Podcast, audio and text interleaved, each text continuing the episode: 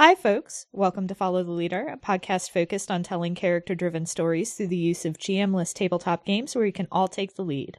You can find us on Twitter at FTLcast and at FTLcast.com, and we also have a Patreon at patreon.com slash FTLcast, where you can find things such as outtakes and bloopers and bonus episodes. Uh, today we're playing So You Might Someday Know the Truth by Ben Roswell. For those of you who are new to this game, here are the basics. Something is wrong. Perhaps something has always been wrong. Perhaps you are part of that wrongness. Perhaps it has been seeping into the world for a very long time and you are only just now noticing. The world has tipped on its axis and suddenly you see things from new angles, angles that show all the dirt that people had swept just out of sight. There is a mystery in this new tilted world and you intend to untangle it yourself from its traps.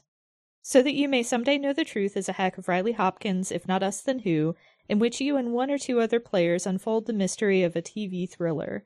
These shows, obsessive and labyrinthine, let us live, if only temporarily, in a world where the pervasive sense that something is off has proved true and where every offhand object has secret meaning. I'm August, and you can find me at Harpydora on Twitter, and my pronouns are they, them. Playing with me today, we have Sam.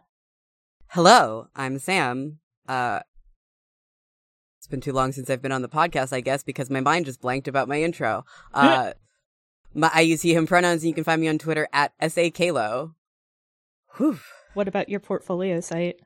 Oh, and you can find my portfolio site at www.samkalo.art. All right. Our lines, things we absolutely do not want to see, are homophobia and transphobia, racism, sexism, anti Semitism, violence against animals, sexual assault, domestic violence or intimate partner violence, unwanted pregnancy, and plagues and pandemics. Our veils, which are things we're fine with addressing but will just fade to black on, are steamy situations, graphic descriptions of bodily harm, and terminal illness. Content warnings for this episode may include uh, potential mentions of medical harm done to children and medical trauma. Now that we've got all that, let's get started. As we open up on the first scene of our first episode of this show, the sight that we see is a silhouette moving in the dark against a window. He's sneaking through what seems to be a very elaborate, very out of place looking Greco Roman marble building in the middle of this fairly forested environment. And as he passes passes these windows, you just see the reflection you see you see the silhouette of his hair as he is ducking around and sneaking. And as he kneels down in silhouette in front of a chest, he lights a small flame atop one finger to see by, and you see Sabriel's face illuminated. And he reaches down and he pulls out a bundle of scrolls from this chest. He flips through them, he opens a couple of them, he makes some very upset, concerned faces. He just shakes his head, shakes the flame out of his hand, tucks the scrolls under his arm, and cr- climbs directly out of the window. The audience does not get to see what is written on the scrolls, but you could see from his expression that whatever it was, it was not good. That's our nice. cold open. Smash cut to the opening title sequence.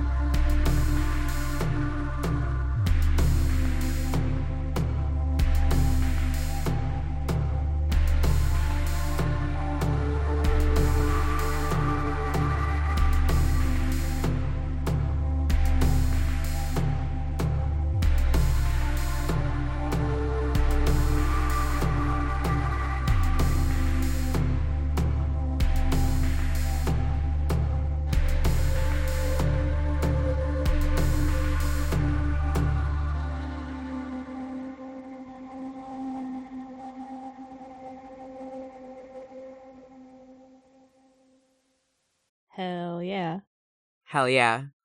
Ooh, mystery, mysterious, fun times. I wanted to say something about like the light filters through his like very bushy curly ponytail. Hmm. and I, I couldn't manage to fit that in anywhere, but part of his silhouette is that is very sort of recognizable about Sabriel. This is big hair. All right. So the next uh part of the episode is the goal setting and I have rolled on this table and gotten a 2. Uh there are many loose threads and your characters each choose one.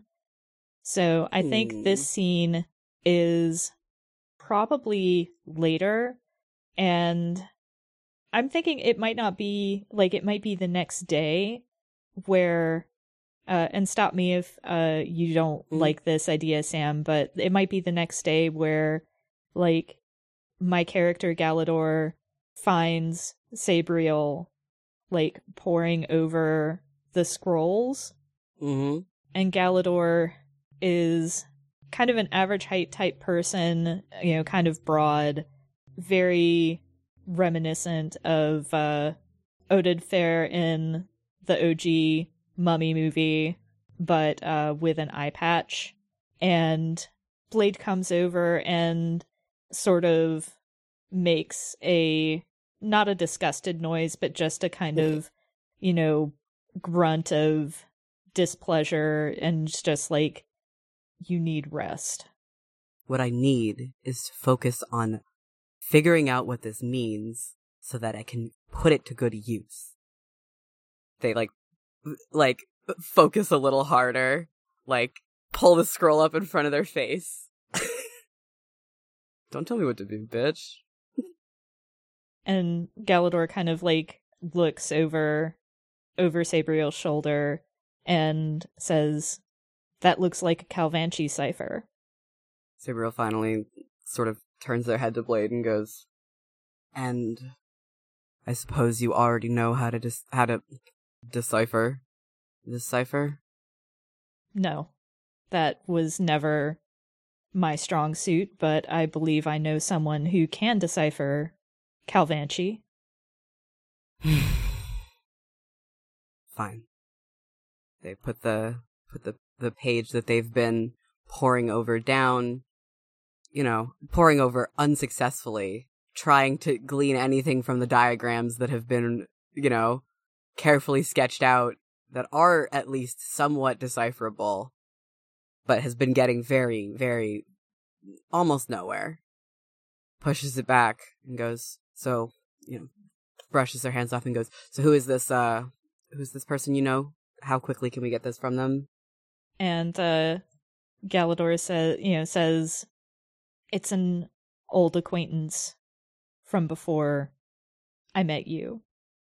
I'm not sure that it would be prudent to expose you to them as I'm not 100% certain where their loyalties would lie, but I believe I can call in a favor. Well, my next question was going to be, are they trustworthy? So I suppose that answers that question. Sabriel, you know, pushes their hair back with both hands in a very stressed out looking way, and then sits very heavily back down exactly where they were before, and sort of leans back in the chair, very like limp necked to stare back at Galador and says, Tell me about them. Blade kind of like crosses Blade's arms over Blade's chest and says, As I said, it was before your time, but they specialize in knowing things hmm. and tend to know things for the correct price, and they owe me a favor. Well, that's good because I, uh, I can't imagine that we'd have whatever price they need given the state of our sort of gestures around himself at the tiny, cramped, you know, back alley apartment that they've been hut like. I say apartment. It's it's a very. I'm not sure we've described our setting on the air, as it were, but the two of the two of these folks are are in sort of a a very crowded feeling wooden structure that is full to the brim of magical artifacts and generally I would say mildly useless things for their actual goals, but it's clearly a, like an underused storage area of somebody else from a long time ago that's been forgotten and fallen into disrepair.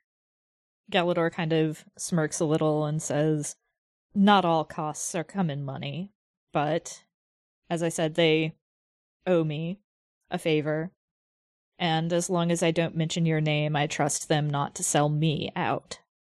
Well, I suppose that's. we'll take what we can get. I'll take what I can get. Galador takes the the scroll and, you know, carefully rolls it up and then tucks it into a pocket. There's a little bit of resistance still from Sabriel, like not quite wanting to let go of the work that they've been doing thus far. Like Blade has to kind of tug a little bit to get it out of their hand. Don't worry, I will return this to you. You'd better. Sabriel immediately picks up the next scroll. Hmm. Is that the thread that Sabriel is uh working on is the next scroll? Yeah. The next scroll looks like records of some kind, and they don't appear to be encrypted the way that the previous one was, because the, the previous one, I mean, we can probably assume was more of a write up on like the state of things, and the Mhm. one that Sabriel is holding seems to have been an in the moment record keeping process. hmm Is that the end of our scene there? I think so. Um Nice. next scene is uh step 1. Um for this one we roll 2d6 for the next scene, so if you want to do that since I rolled goal setting. I got a six and a five. And I don't know what that means. So if the first one's a five or a six, you have to. And then the five is travel to an out of the way location. Okay. So I have to travel to an out of the way location. That's some really good, a really good chance to, uh, set up more of our outdoor scenery, which we had discussed, and get some wide sweeping shots of my boy traveling, Yeah, absolutely. which is very exciting. All right. Let's go. Um, does Galador come with Sabriel? Um, Are they are they a little fellowship hiking through the wilderness with the wide sweeping shots, or is this a singular figure with his big, definitely not magic, walking stick, hiking up a mountain on his own? I think this is a singular figure because I've got my own thing that I I'm supposed to be doing. So Oh, that's true. Yeah, we split up, but we join up again. Perfect. All right, so here's our scene with Sabriel. The camera starts very wide on some beautiful mountains and glaciers, and in the very middle of the frame, the only spot of bright color is the bright green coat, somewhat faded, of Sabriel. The camera comes in on them traversing a difficult landscape, skirting the edge of these wide, boiling pools of water that sparkle in the daylight as the light hits the crystals that have grown on the sides of them. It pans up to reveal that there is what looks like a temple on top of the mountain that he is climbing. And you can see that he is looking towards this temple as his goal. He's a long way away from it, even still. It's not on the mountain that he's currently standing on, it's two peaks over from where he is. So he is going to have to go down into valleys and up and down and up in order to get there. But he's determined, so.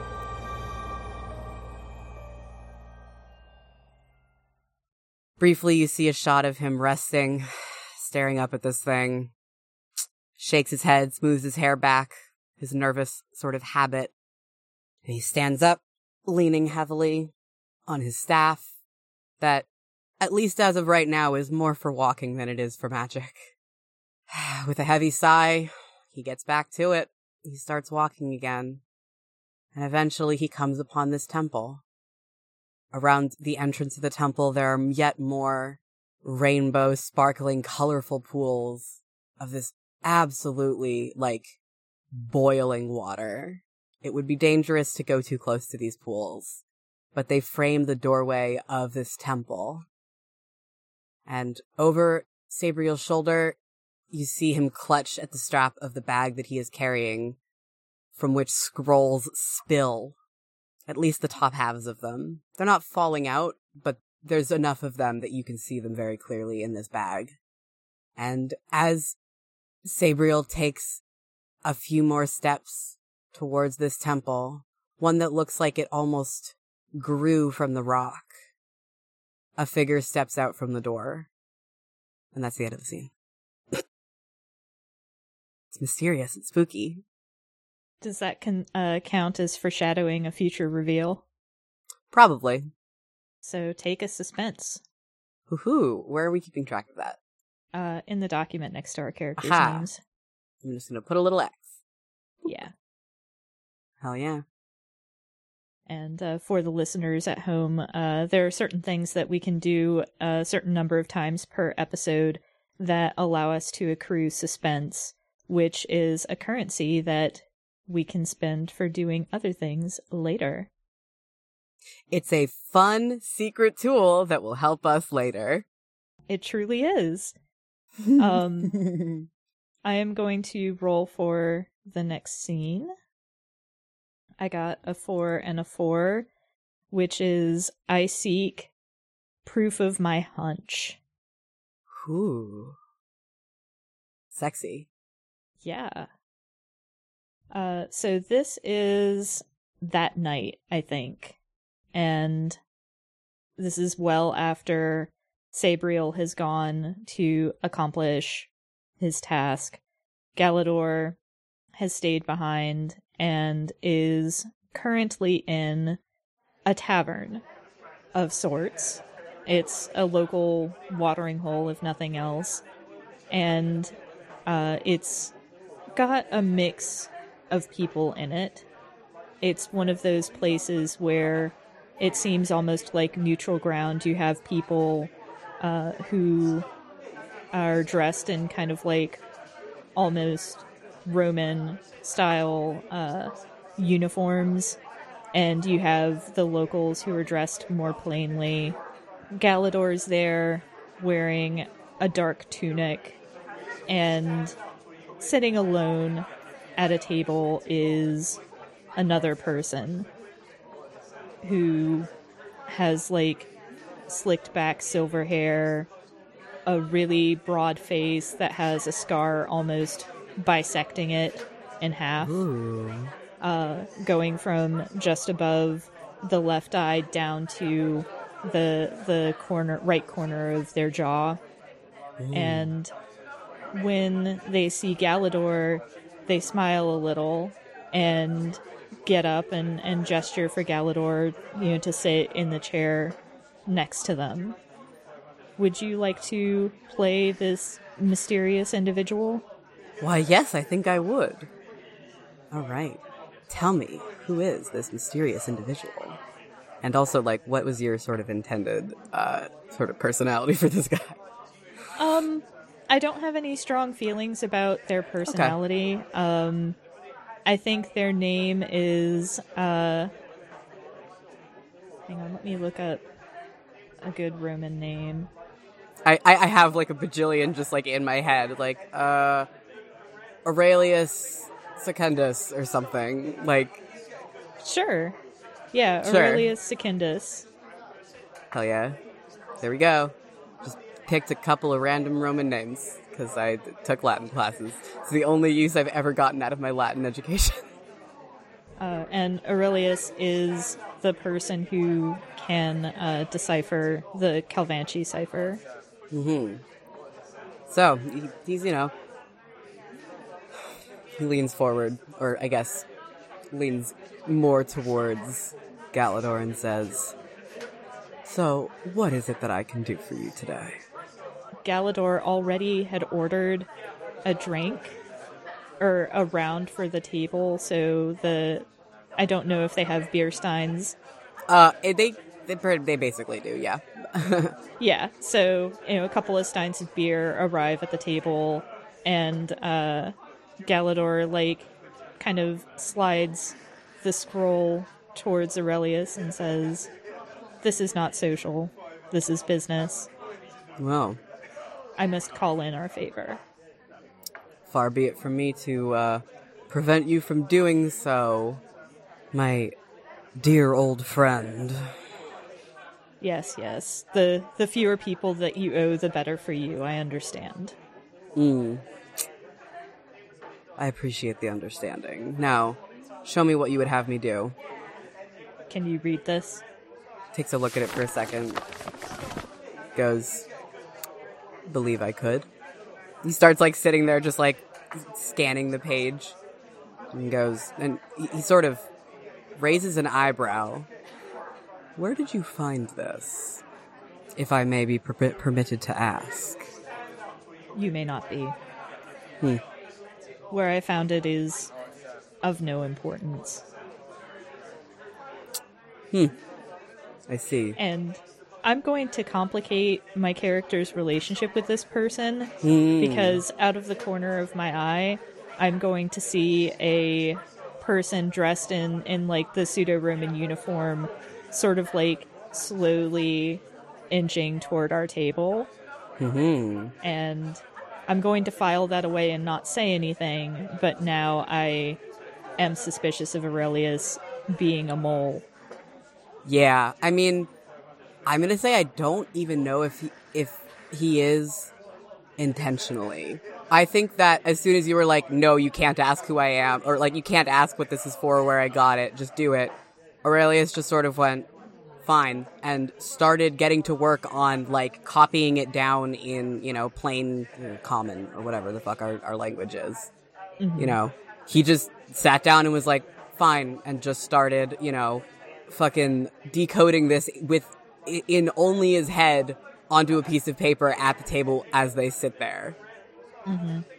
And within a few minutes, he sits back, looks down at the page, and sa and folds the parchment triply, folds it again triply, so it is a very small piece, and slides it o- over the table under his hand, and says, dangerous information you've got here. And then he stands up walks out the door. At the door, he turns back and says, Our business is concluded. Our debt is ended. Galador just nods and uh, keeps an eye on the officer looking person as uh, Blade sips Blade's beer. And I think that's the end of the scene. Hell yeah. We are killing this, by the way. Like, we are fucking, we are doing so well. Hell yeah. I'm loving this game. I'm really, I'm having a lot of fun. Yeah, this is a good game. I'm also just like really getting into it, like the dramatic tension. Mm-hmm. Mm-hmm. So, roll 2d6 for the next step. All right. I have a two and a three. You find an odd clue. Woohoo. Well, now I have to figure out who the fuck that was in the door. I didn't have a plan. I was just like, this sounds like a cool piece of foreshadowing. okay, I, I have a plan now. Okay. It took me a second, but I got it. The the best way to go with this kind of game is just make shit, shit up and roll with it. Um I find an odd clue.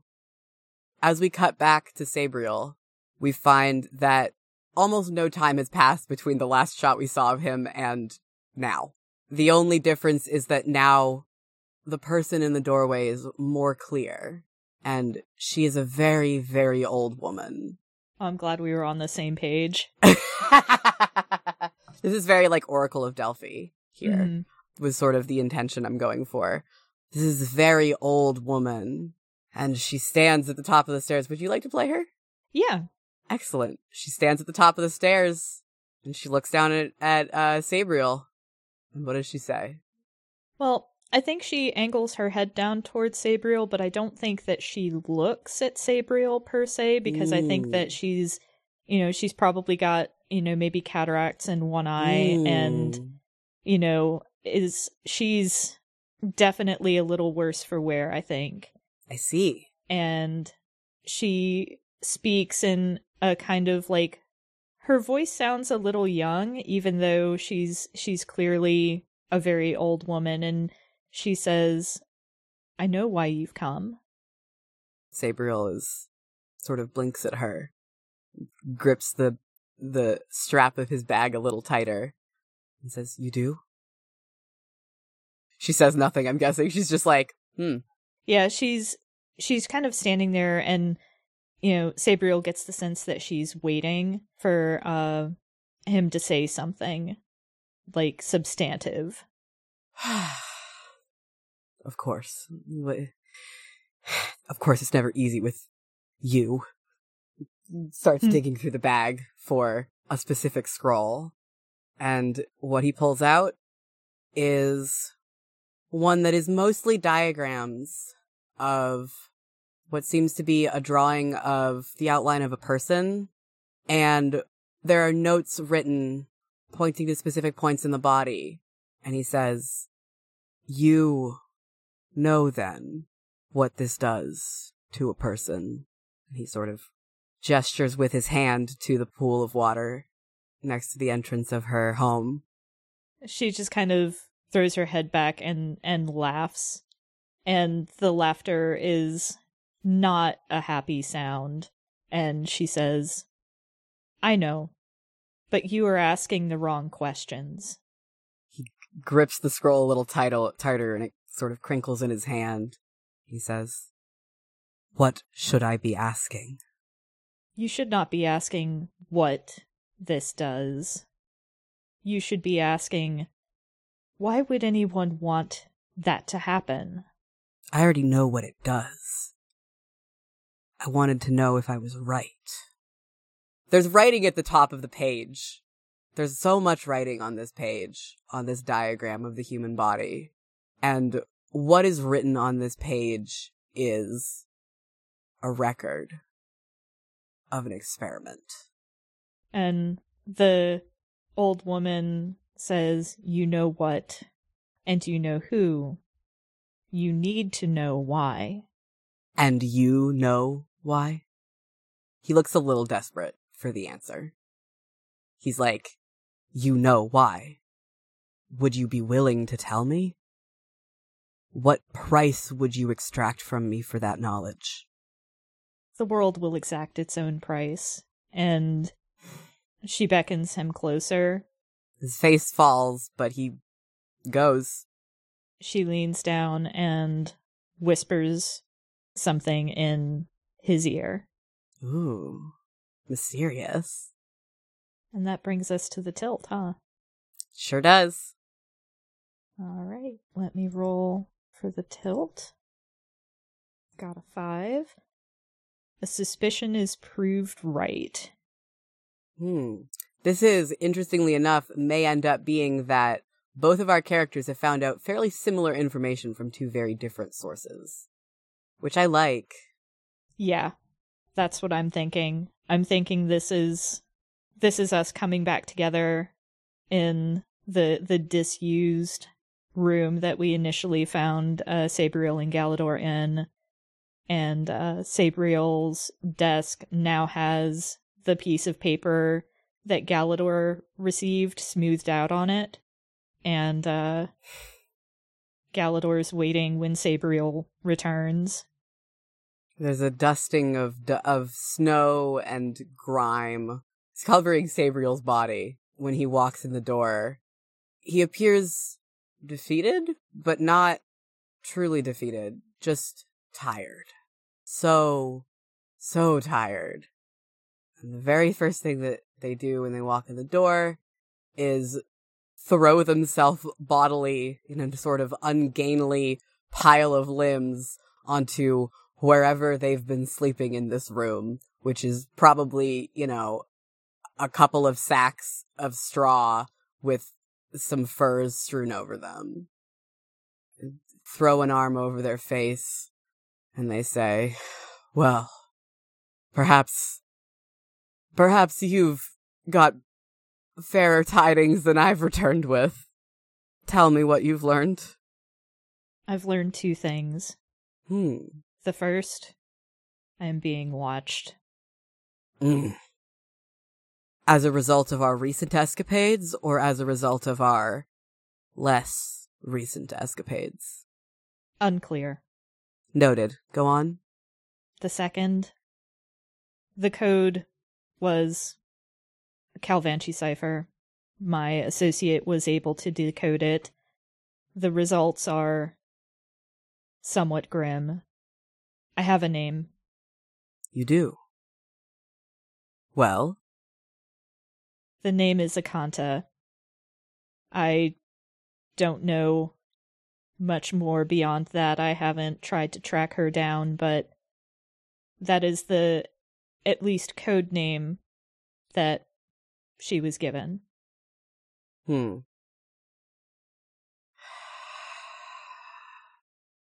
So,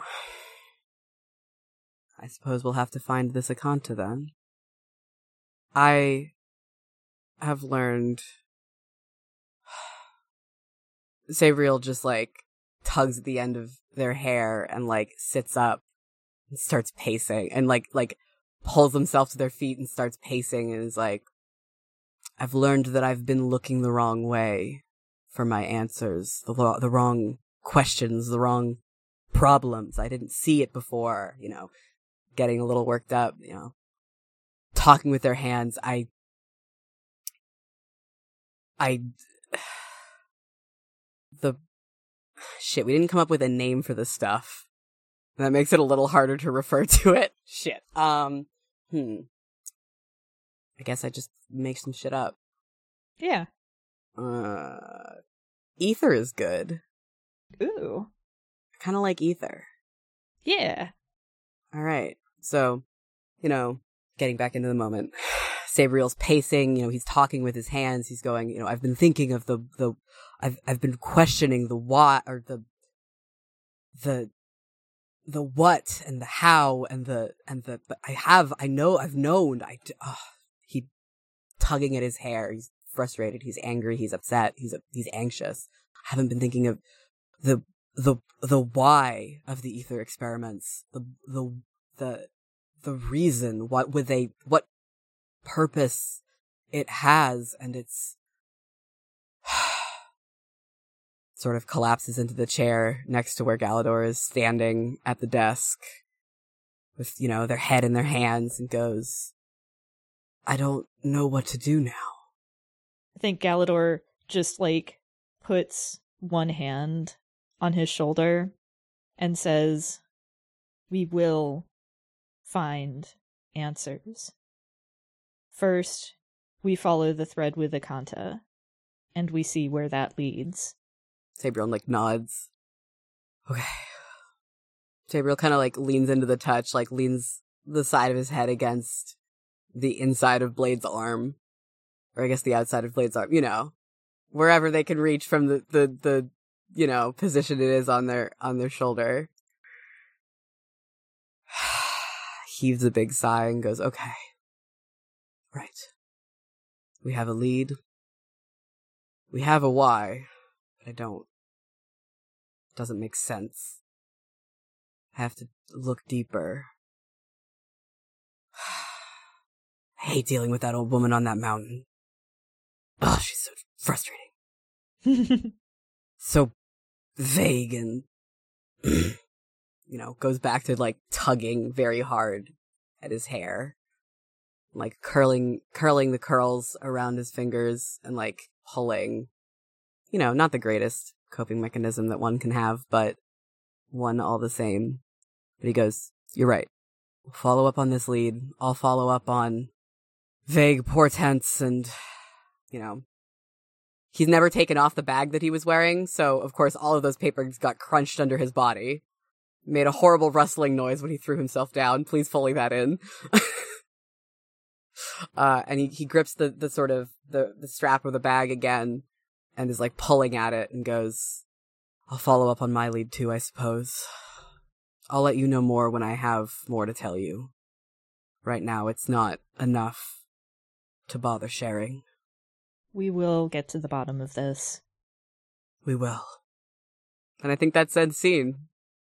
I am going to generate a little suspense. Woohoo. There's the glint of something through the window that goes unseen by either of us, and I am foreshadowing a future reveal. Ooh, gain a point of suspense then. What else gets a suspense? I should probably like look that up again. Foreshadowing a future reveal, complicated your relations, your character's relationship to person or object, making a sudden connection between two unrelated things, revealing your character made a wrong assumption, and giving your character a hint at the truth behind the case. Cool, got it. I had to reread these. Um, Yeah. Um so since we're doing a one shot, uh Mhm. the cost to re- reveal the secrets is uh reduced by uh by 2 so small secrets cost three. And other secrets cost 5, yeah. Got it. Hell yeah. So the after show, uh, like most TV shows these days, your show has an after show, a place and time for discussion and analysis of each episode. Every time you finish an episode, take some time to discuss the story you just told and to check in with your fellow players. If you need to step away or take a break or in the session just before or just after the sh- after show is a great place to do it. Um, I think we're Got it. going to be continuing Yes, we will. on. So once uh, we're ready, talk about the episode with as much depth. Oh my god, cat! I've locked the cats out of my room for today. On purpose. He usually is fine when I'm recording, but uh, yeah. So we can editorialize on it, speculate about what might be brewing, toss ideas around, highlight things we did or did not like. I really liked how cinematic and like very much like a thriller TV show it felt. Like I feel like we're doing a good job of keeping on tone. Yeah. I think we need to do a little bit better about like emphasizing our setting and I think that it would Yeah. be good for us to reference back to the prison break and stuff. Yeah, yeah, yeah. That's what that's what I was trying to do with the um the our recent activities or our less recent activities type of thing. Yeah. Was it like is this about our prison break or is this about the fact that I stole a bunch of shit? Yeah. Uh but we I I agree we should sort of reference it more explicitly in our next episode. Yeah. So are we think are there things that we want to do less of but don't need to change? Uh, uh I think we're on the right track. yeah. I think we're on the right track of there. I like how I did with the um the the setting and the the mountains and stuff. I think that was good. I want to lean Mhm. into that more. Yeah. Um we should probably come up with a name for our occupying force. Probably. I mean, I was just gonna call it like the Empire or some shit. Oh, like you yeah. know, Well then that's fine. We'll just call it the Empire. I almost called it the Imperium because that's the word for empire in Latin, but of course that's a little too Dragon Age. Unfortunately, Tevinter is just ancient Rome, or at least kind of. It's very Roman, so I don't want to lean too hard into like this. I I, I don't want to accidentally stumble across things that are a little too similar. But the Empire, I like. yeah. Um, are there things we want to steer towards or push forward? Uh, I think we sort of talked about that already. Uh, yeah. So yeah, we really just want to like talk about the. So we want to talk more about our prison break, and we should probably also. I kind of want to know like what did this old lady say to Sabriel? Yeah. Um We're being really vague because we haven't thought of these things yet, but I think it's really Yeah. fun. we'll we'll figure it out. We'll figure it out. We'll it figure out. it out. We'll figure it out. But like, what kind of like? Obviously, it's like so. Like, why would the occupying force be? I mean, like to create ultra powerful mages, but what do they need them for? And how is the magic of the occupying force different from our magic? That's the question I think we probably should answer before we move on to our next episode. So I just had an idea for like Mhm. why would why would they want super mages beyond like the general Warfare benefit of having super mages, yeah. yeah. And I think it may have something to do with there's something bigger out there. Ooh. Like, this isn't just colonialism and imperialism. This is they're gearing up for something Huge. Big. that's I see. potentially beyond mortal ken. Ooh, I like it. Yeah, that's sort of what we wanted to go for and we hadn't yet, but I like it. Let's fucking go. We don't know that yet, but we'll get Our there. characters don't know that yet, but now we do so we can foreshadow it. Yes. Hell yeah. I've also been playing the Dragon Age soundtrack into my headphones very quietly throughout this whole time and it's very much helping me with my with the mood. Good, good. Yeah. All right. Let's move on to our next episode then. Yeah. Uh, I did the cold open for the last one, so do you want to do the cold open for this for this one? Sure. Hell yeah. All right. Rolling a d6, and I got a 3. Ooh. A dream or other figment presents itself. Uh huh.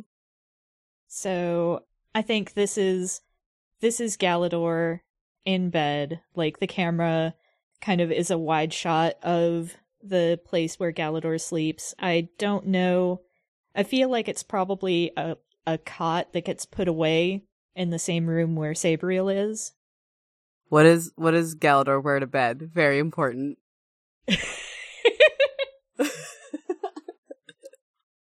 um I don't know. I, I I don't see Galador as being the kind of person who who sleeps in the buff. I feel like that they're the kind of person who wants to have some sort of like clothing item on while they sl- uh, while Blade sleeps. What about like just pants? Yeah. Yeah. So Galador Galador sleeps in in you know some pants, which makes it really easy to see like the toll that violence has taken on Blade's body with all manners of scars.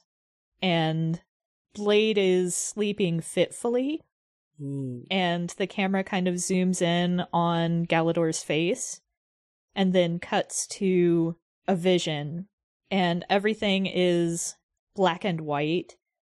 It's Mm. mostly blurry dark forms and light around them, making everything kind of like haloed almost.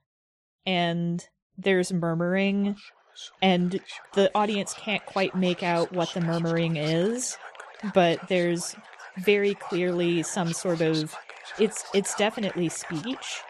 We just can't quite make it out until we can make out the word akanta and that word just starts coming up more and more in conversation until like everybody in the dream it's just a cacophony of people saying the word akanta over and over again and then we cut back to galador's face uh blade's eye opens uh because blade still has an eye patch Mm. and uh, Blade sits straight up uh, and glances over to where uh, Sabriel is sleeping to make sure that they're still there before getting out of bed and uh, leaving the room. Damn. I think I think Sabriel sleeps through this, but the door opening does immediately wake them up.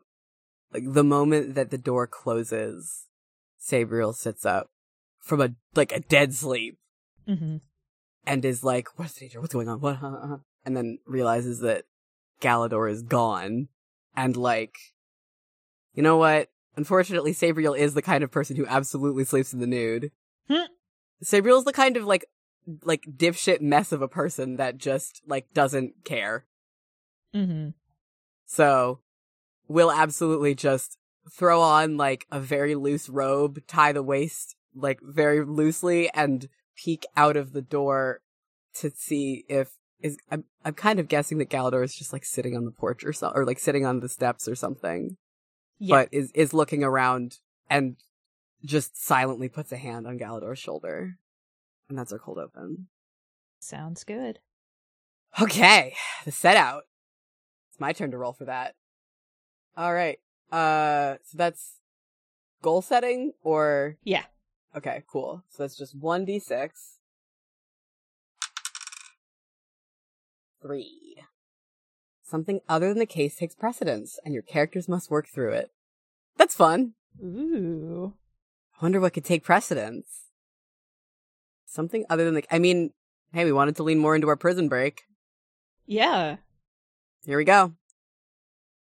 I, I'm I'm resisting the urge to make this to like make our show a little too like Game of Thronesy in the way that it's got its shots linger on our characters. Eh, I mean, Game of Thrones did some stuff fun. So That's true. I'm I'm I'm like I I I part of me wants to have the like almost objectifyingly lingering shots on our characters' bodies, Mm-hmm. especially in the scenes where they're like not wearing a whole lot.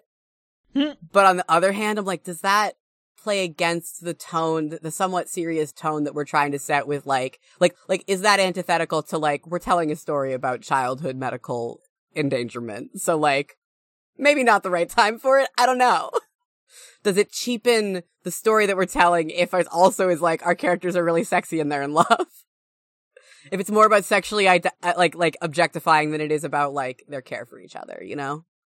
Yeah, I feel like having lingering shots on the characters just as a means of like slowing down the pace in the TV show makes Mm. sense. Yeah. And it just happens that our characters are kind of hot. But you know what? That's so fair. That's so valid. But like as Yeah. long as we as players are not necessarily emphasizing, oh yeah, this shot is lascivious, I think it's it doesn't cheapen anything at all. Awesome. Perfect. I'm glad that we've discussed this briefly because I, I think it was a good thing to talk about. So let's talk Yeah. about our prison break. Something other than the case. Our prison break Yeah. takes precedence here. Yeah. So Yeah. Um, so we got to work through this together. Seems like we're probably going to do a lot of scenes just with, with our characters in the same place this episode, yeah. Which is good. which is nice. Means we get to like work on their relationship a little more too, which is fun. Yeah. Um, so yeah, I think when something that we've foreshadowed pays off, is that also, that's not tension because that's releasing this suspense, I think. Right? Yeah. Though I guess the, the future reveal does refer to the secrets. Yeah, I I don't think we get anything for the reveal happening. Okay. But like like if something in the future pays like if something in the future pays off, I don't think We got the anything for that? we only yeah, we Okay, only cool. get suspense for those actions and then we only spend it on revealing those specific secrets. Got it. Okay. I'm glad that we also talked about the mechanics of this game because this game is a lot of fun, but it's a very different um format that I'm used to. Kind of. When it comes to this particular token system. So, revealing okay. So I think we could get a, a suspense thing by the assumption that we were making about this glint of light from our last episode. Hmm, You know what? Let's play it. Let's play it out and see what happens. So, something other than the case takes precedence. Um, I have an idea. oh, hell yeah, go for it.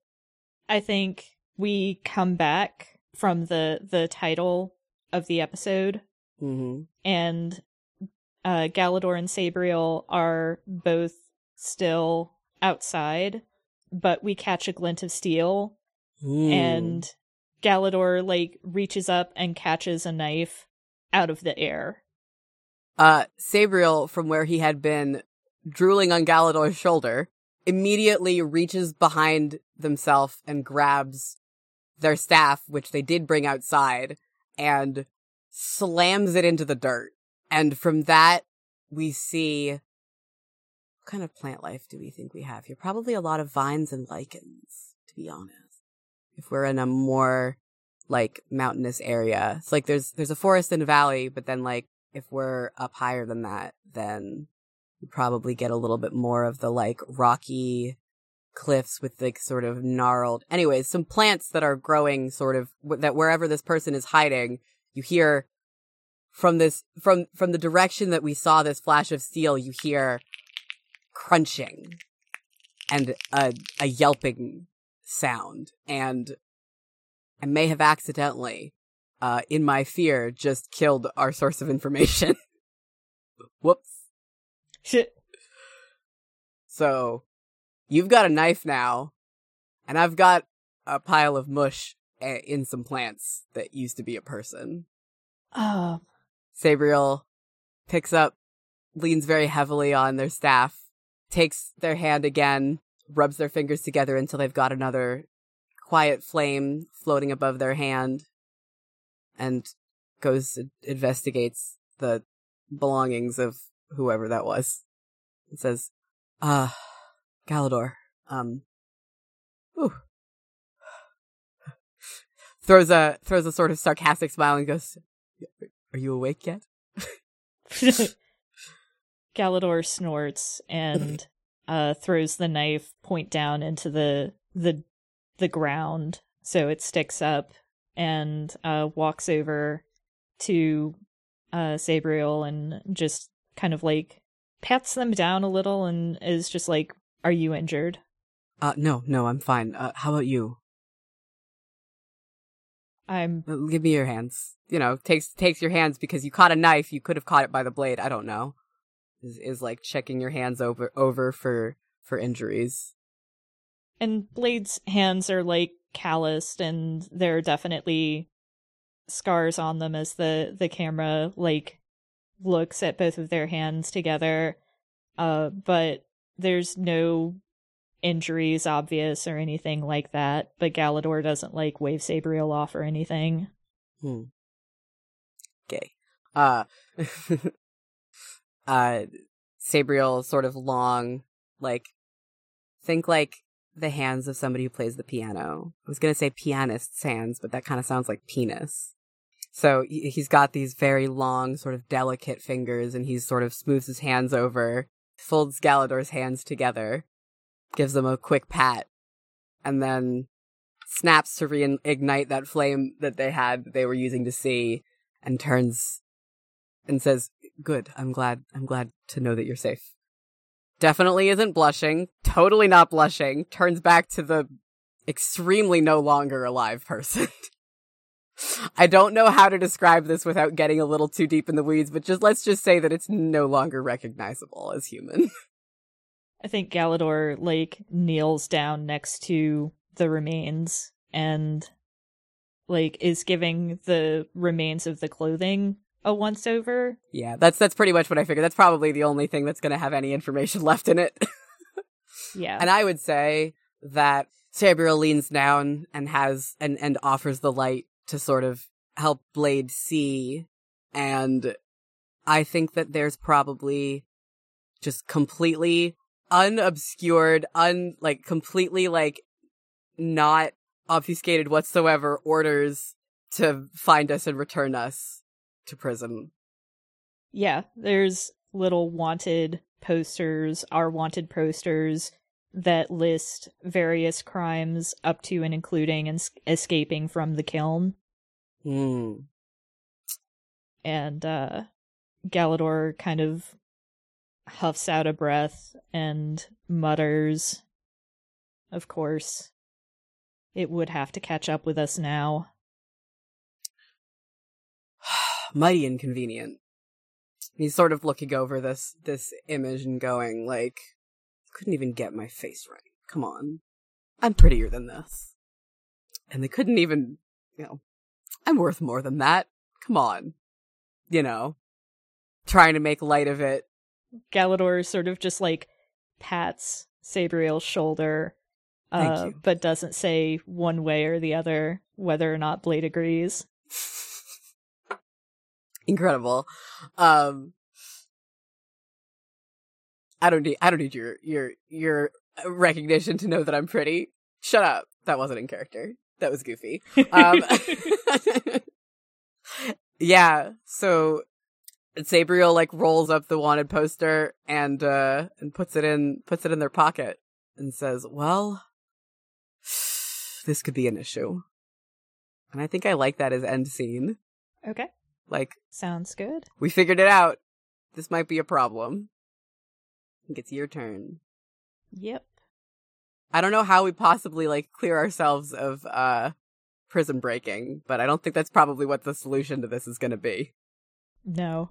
I don't think we're going to find a direct solution to that. I think we're just going to have to Deal with it. deal with it. Deal with the consequences of it. Yeah. All right. So for step one, I rolled a six and a four, which means we have to wrestle with a terrible truth. Ooh. I mean, fuck, dude. There's so many of those in this game. That's not hard. mm-hmm.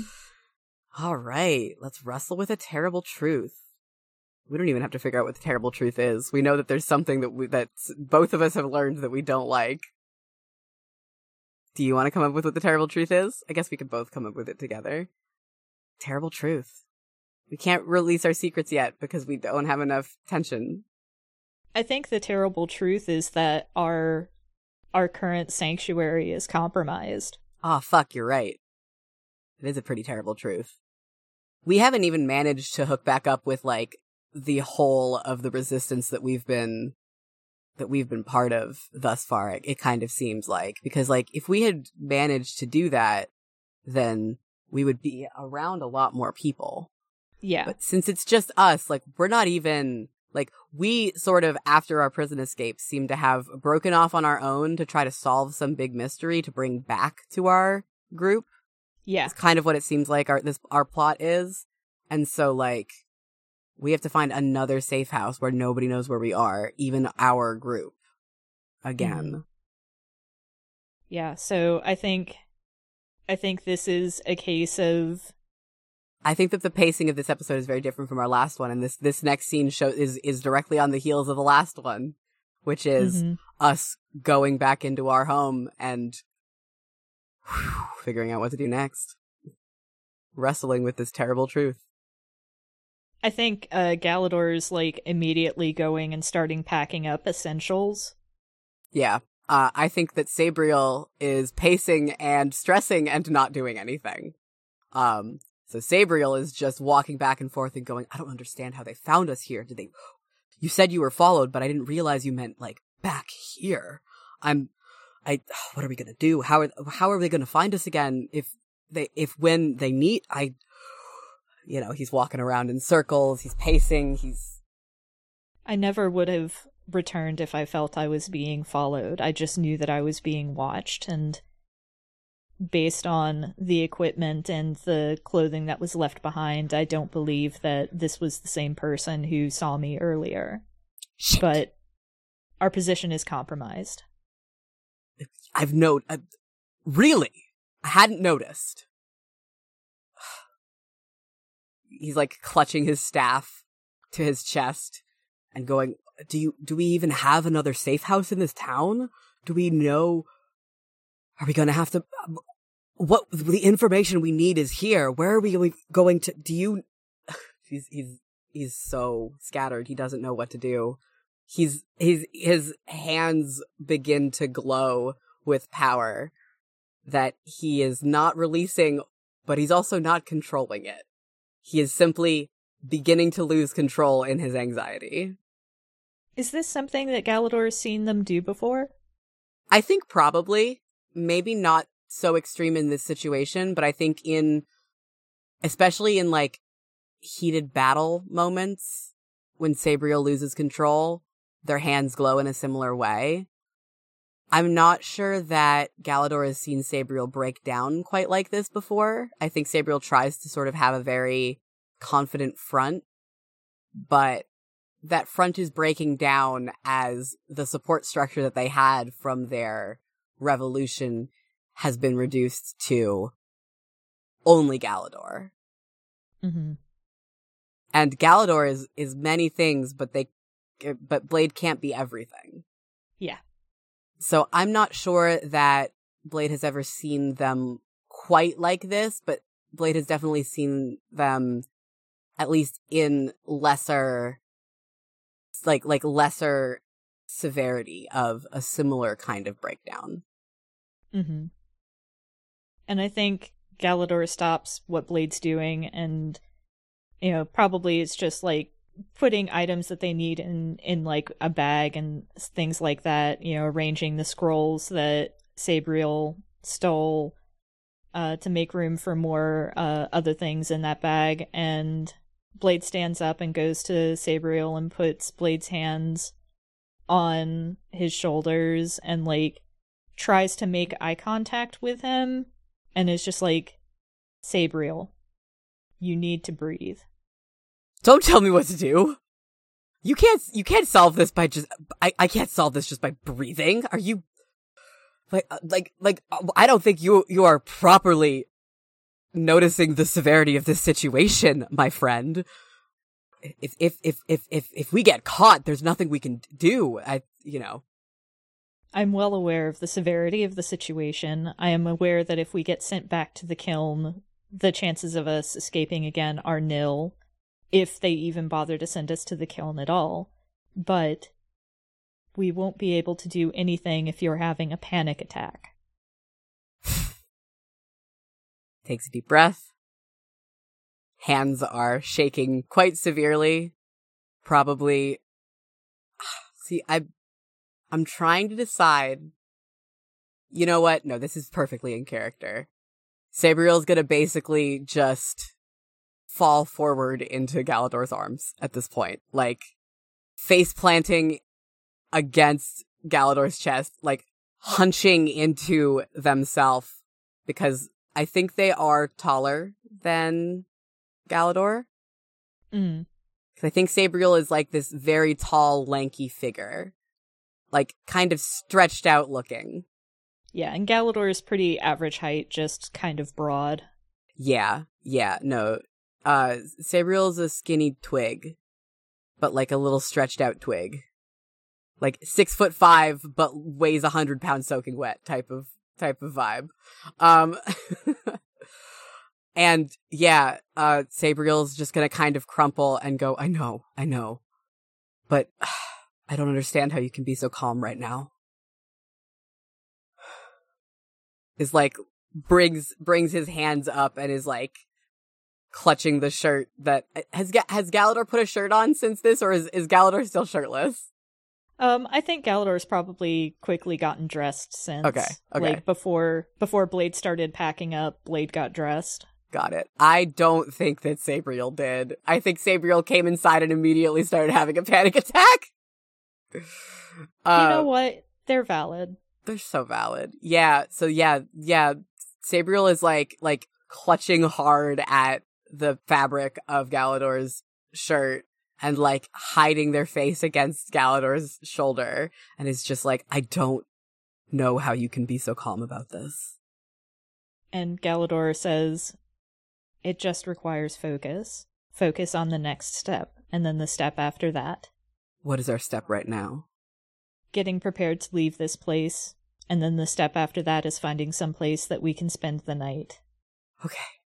The step after that, I'm still working on, but I have an inkling of where we can go from there. But first, we need to leave here and make sure we aren't being followed when we find somewhere else to stay. Okay. I can do that. Okay. shakes his head, clears thoughts, takes a step back, sort of consciously releases his fingers from Galador's shirt, takes a few steps back, drags a hand over his face, and goes, All right. Let's do this then. And then I guess starts getting dressed, because, like, they're still wandering around in, like, just a very thin robe. Galador's not going to roll Blade's eye, but yeah. I feel like that's probably seen. Yeah. That was a good scene. Yeah. We're getting some like real good emotions from these bitches. All right. There we go. All right, step 2. This is my turn to roll for, I think. Yep. Okay. Ooh, snake eyes. I find Ooh. a potential crime scene. Great. Cool. That's fun. That's fun. I am enjoying how much of like a kind of a glass cannon Sabriel is. Mm-hmm. Especially emotionally. Yeah. this bitch has trauma. Yeah. All right. We find a potential crime scene. And it's not the one we just created. No. it's a new one. Okay. I mean, fuck. Part of me wants to make our potential crime scene like a family who've heard of what we're doing whose child has recently gone missing. I like that idea. And that's foreshadowing too, so I'm gonna take a fucking Take a suspense. suspense, yeah. So I think that our next scene finds us, you know, leaving with what we can carry only on our backs. Because, I mean, that's sort of how we've been living anyways. Mm-hmm. Sabriel's carrying like two bags, and they're both just full of paper because this bitch would be blown over by a stiff wind. And I'm guessing Galador is carrying literally everything else. Sound reasonable? Yeah. Yeah. Yeah. Sounds about right. Sounds about right. So, our scene finds us at night, walking through the streets, head down, both of us wearing hoods, trying to be inconspicuous, but in the process making ourselves extremely obviously like something's up with these bitches. And as we pass through this relatively, I would say, like, this is probably one of the most densely populated areas in this town. It's probably sort of somewhat of like the slums, if such a place could be said to exist in this in this town Mm-hmm. or this relatively large town. Oh, I'm sorry, I just hit my mic with my hands. Um, and from an alleyway, there comes a very quiet, high voice that says, "Um, are are you two with the revolution? We've heard that you. We've heard what you've been doing. How? Come with me." And the little girl holds her hand out. She's not wearing shoes. She's wearing a torn and dirty dress. But she holds her hand out, and Sabriel immediately, immediately puts aside any anxiety he has, and he says, Of course. How can we help you? And she takes his hand and leads him into the dark.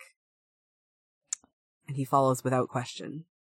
of course he does. There's a child in need. What do you expect is going to happen? I know, I know. Uh Oh my god. Galador Galador's going to follow, but at a little bit of a at a little bit of a remove, like not there's only a couple of steps between uh Galador and Sabriel, but it's not like it's not like Galador is like right at Sabriel's back. I think that there's something in Galador that's like some sort of intuition that Blade's gonna need to to watch the rear. Ah, interesting. I'm doing a little foreshadowing, so I'm going to take a suspense. Ooh. Yeah. Sabriel is fully focused on the small child whose hand he has taken and who he is following into the darkness of the slums of this town. But I think that what they end up finding at the end of this journey of this child leading them into the darkness is a very small, ramshackle house with two very tired looking parents Mhm. and a grandparent and just way too many people stuffed into such a small space. And everybody just seems sad but welcoming. And the mother looks over when the door opens and, and walks up and takes Sabriel's hand and said, I knew the compass would come here. I knew that I I knew that we would find that I didn't want to believe. I didn't I didn't believe that you could, but I wanted so bad, so desperately for you to help us. And here you are. Truly the gods work in mysterious in mysterious and wonderful ways. And Sabriel is just, you know, nodding his head and saying, "Of course, what can I do for you?" And the sort the say the scene fades out with this discussion of of Sabriel sitting down at this far too crowded kitchen table in this single room hut with this large family and learning about this child that has gone missing that was stolen. Mhm. Hell yeah. Step 3, your turn to roll. Four and six. So that means I seek a connection between events. Ooh. So that means that there's got to be something going on between the bounty hunter and what happened with the kid, right? Probably. Or a connection between. There are a couple of things that we could connect. We could also connect to stuff that happened in the first episode too. Yeah, that's true. So we've got we've got a couple of stuff that like that like we could connect here. And I think because it's your turn, I think that you do get to decide that. So if you want it to be the two events that have happened thus far in this episode or something that happened previously, I think that's your call. Um I want to make a sudden connection between two seemingly unrelated things because that'll generate a suspense. That's fun. I like that. Which is the main reason why I'm thinking the kidnapping plus the uh, bounty hunter. I like it. I wanted to say, what if the bounty hunter has also been kidnapping, or like if if the bounty hunter or whatever organization the bounty hunter worked for, if there was one. My brain went to the crows. I'm sorry. This is just a very Dragon Age style mm. game. Um, you know, some sort of like organization of like bounty hunters and assassins that have been given a contract because we are high profile. You know, mm-hmm. I'm the compass. And I yeah, you know, Sabriel is a big deal when it comes to the rebellion against the Empire. And so it's a little surprising that my bounty isn't higher, right? But it has been given to an organization for people within that organization to fight amongst themselves for that bounty. Mm-hmm. And so perhaps Galador might realize that, oh, this could be a trap. Yeah. yeah.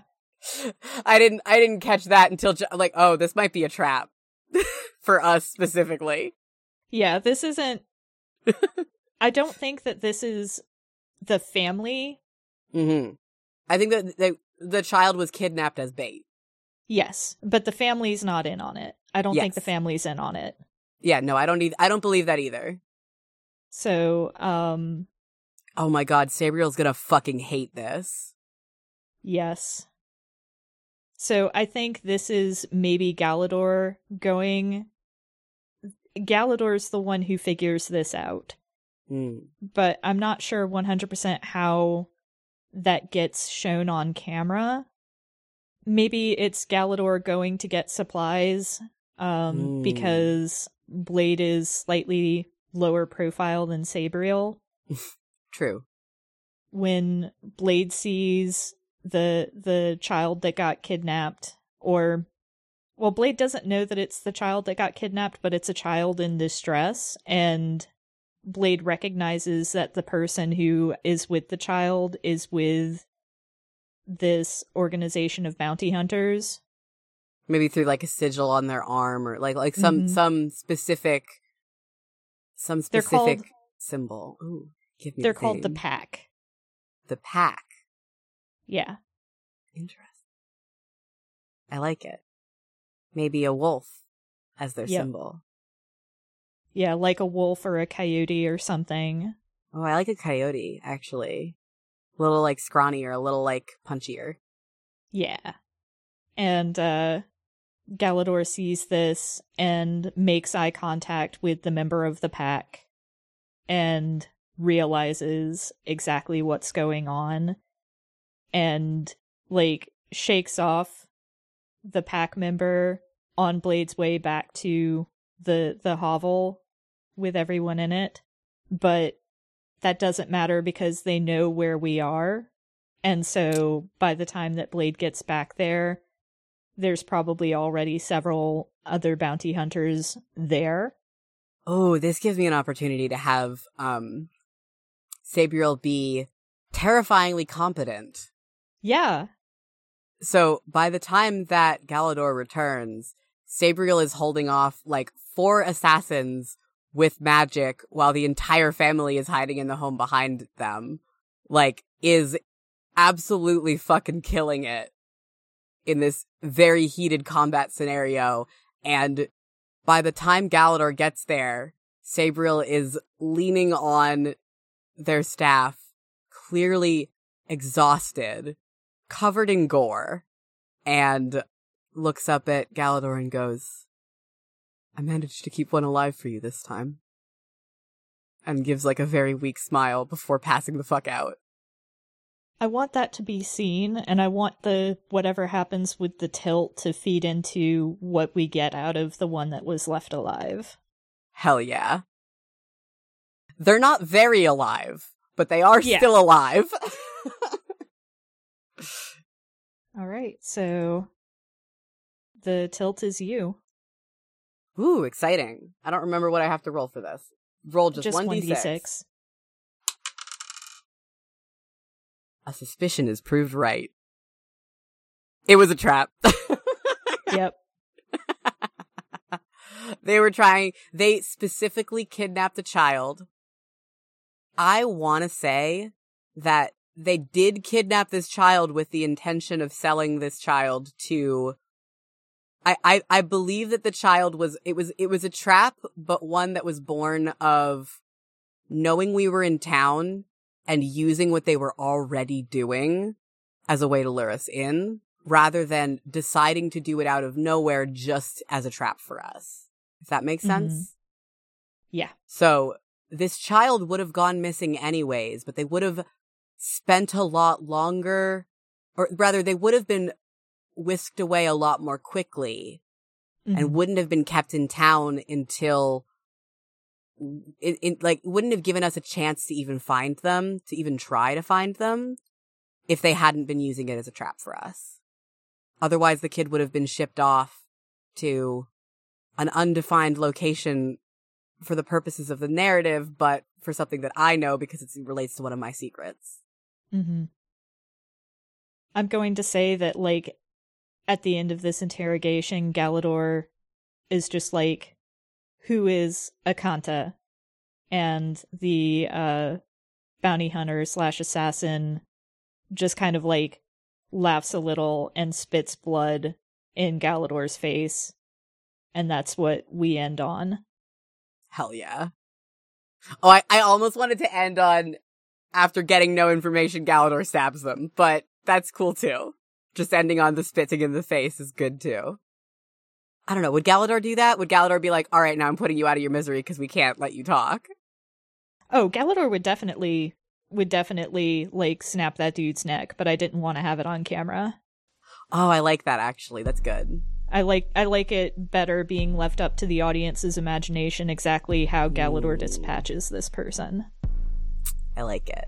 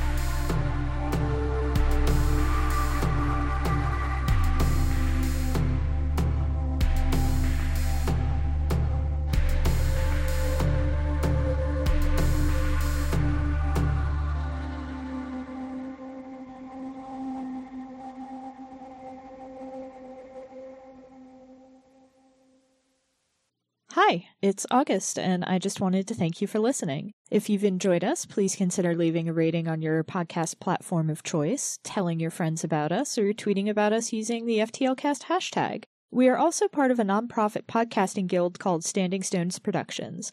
We do a variety of shows, including The Room Where It Happened and Dumb Kids Playing Hero, two actual play shows, and a Steven Universe discussion podcast called Gay Space Rocks. We also do live streams at twitch.tv slash standingstonesprod. You can keep up with everything that we do on Twitter at stones underscore standing. Unfortunately, Standing Stones was already taken. Your support means a lot. Thanks again.